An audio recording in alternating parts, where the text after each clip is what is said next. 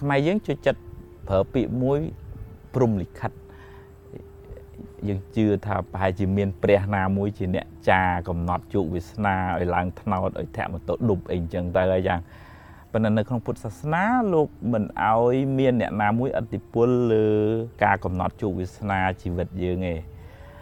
អំពើរបស់យើងនឹងជាអ្នកកំណត់ជោគវាសនាឲ្យខ្លួនឯងឧទាហរណ៍ថាបើមនុស្សនឹងលួចគេគេហៅថាជាចោរ ហើយវាសនាអ្នកនឹងអាចត្រូវគេចាប់បានហើយគេវាយឬក៏ជាប់គុកជាប់ច្បាក់ចឹងទៅហើយបើអ្នកនឹងផឹងប្រែងរៀនសូត្រនឹងមានចំណេះដឹង មានអនាគតខ្ពង់ខ្ពស់អញ្ចឹងជោគវាសនារបស់មនុស្សនឹងតាម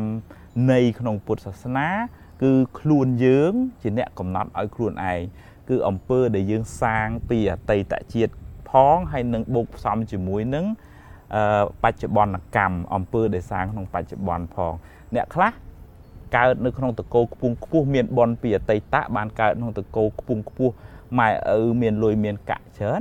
ប៉ុន្តែអកុសលកម្មបច្ចុប្បន្នអ្នកនឹងបោឡែផឹកស៊ីស្រីញីដើរលេងគ្មានប្រឹងរៀនប្រឹងសូត្រ